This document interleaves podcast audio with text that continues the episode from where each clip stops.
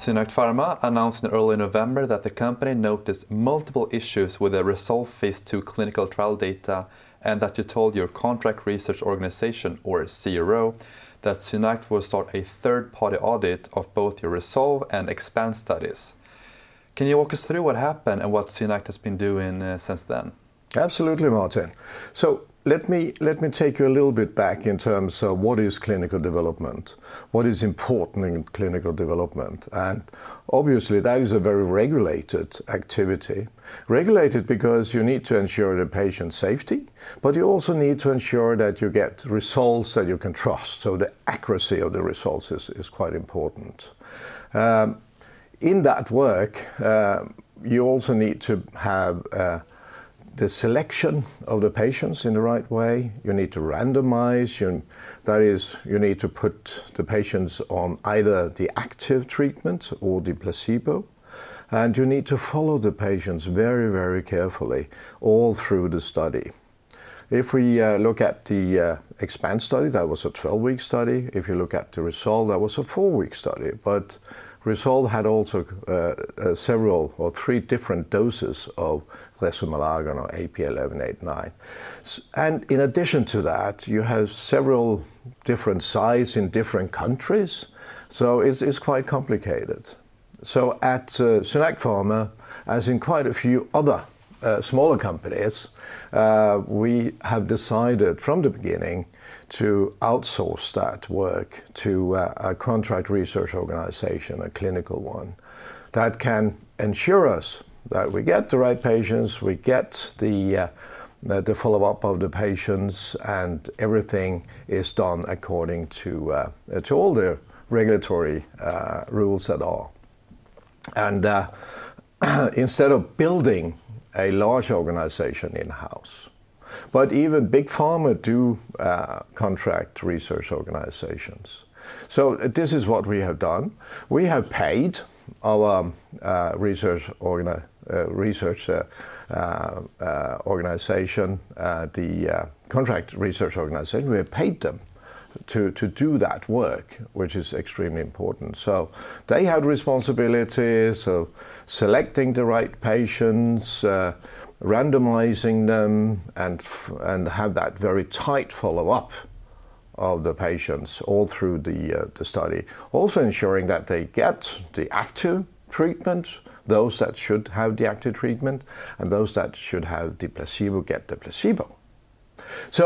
All in all, quite complicated, and we have outsourced that, and responsibility for that is then on the CRO. So when we when we uh unblinded the data from RESOLVE, we were extremely surprised because we saw quite quite quickly we saw quite a few irregularities in the study. Irregularities meaning that we could not really trust the data, and this is a very special situation to be in. Um, and uh, we then, together with the board, decided that we need to dig more into uh, the RESOLVE data before getting any any conclusion out from it. Um, a bad situation to be in.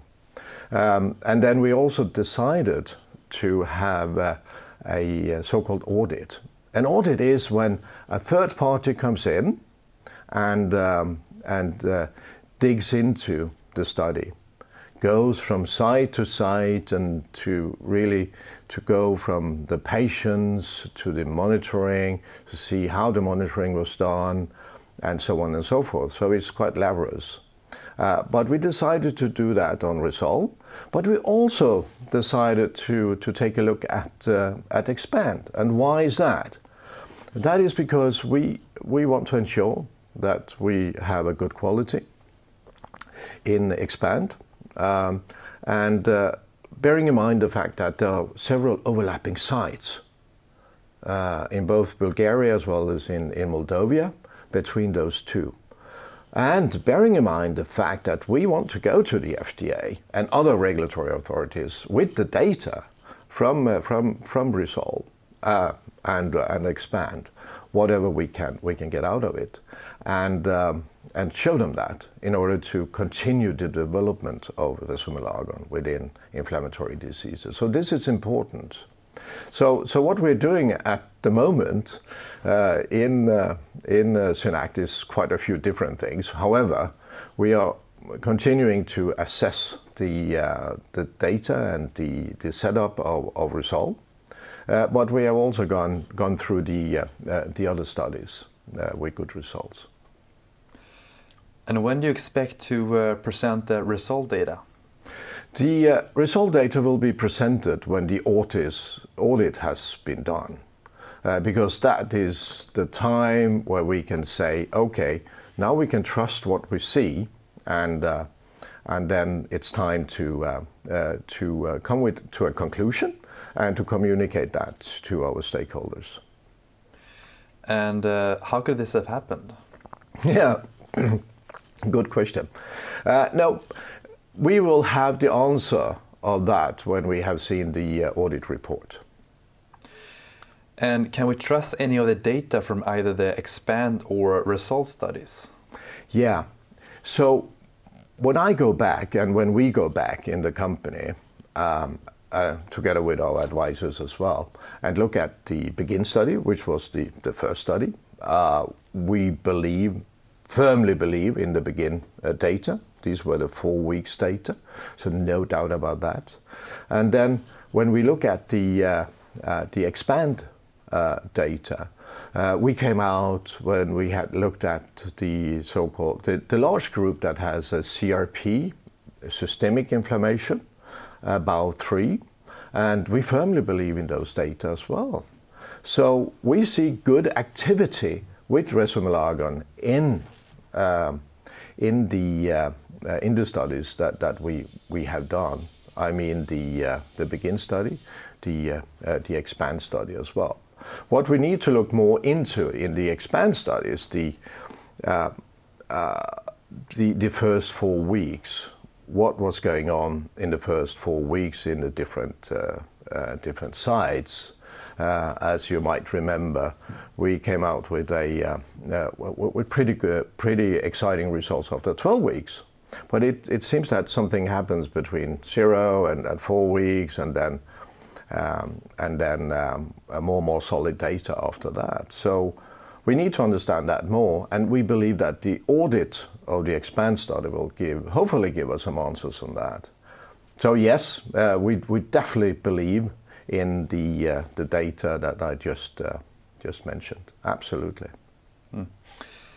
If the conclusion of the audit is that the Resolve data cannot be used, can you make a new study for a, a DMARD IR, IR patients? Yeah, um, uh, we, we cannot make any conclusion of that at this point of time. Uh, we need to have the, the, the audit reports. Uh, we need to understand what has been going on.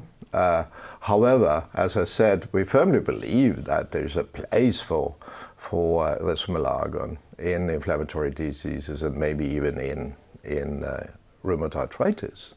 So um, uh, so so we we will come out with a uh, plan for that. Uh, and in the so-called R&D day that should have happened in, in the end of this year, but will now happen after the audit reports in uh, Q1 uh, uh, next year.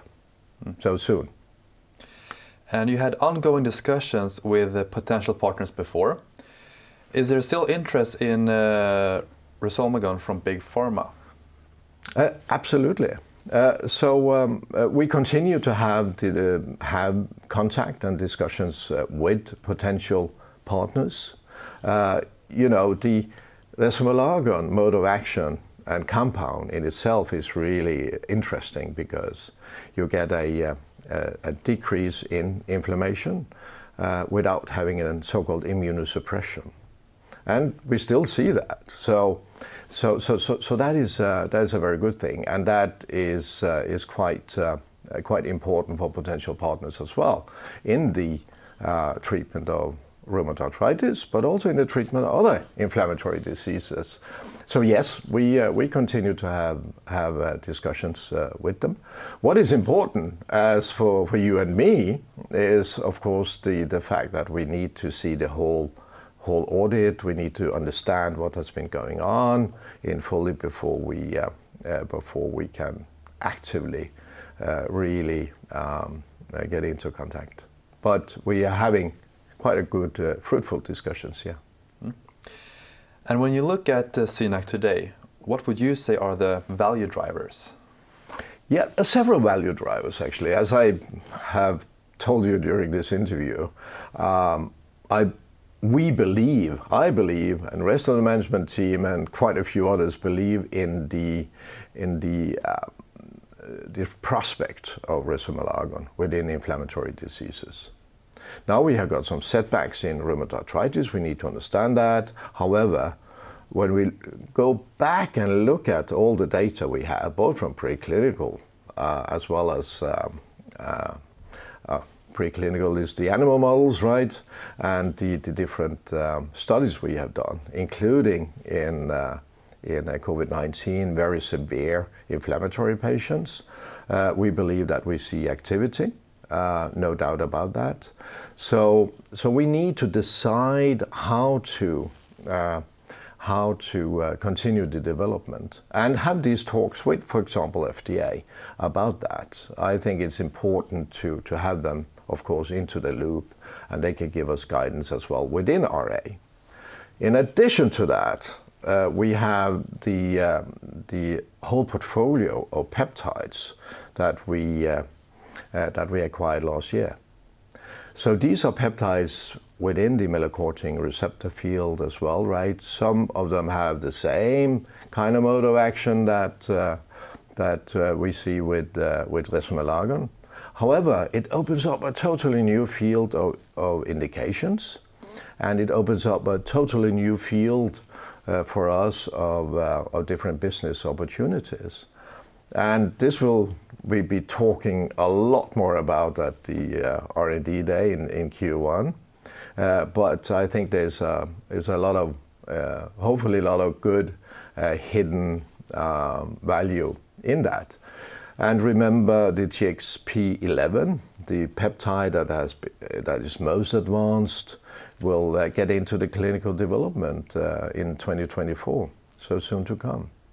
So I think it's, uh, it's a lot of different values in, in the portfolio. Uh, we have some setbacks right now, but I can assure you that we are all working very diligently in order to get SynAct Pharma on the right track again. Uh, uh, I have fantastic management team. Uh, the board is, is, is really, really good in these times as well.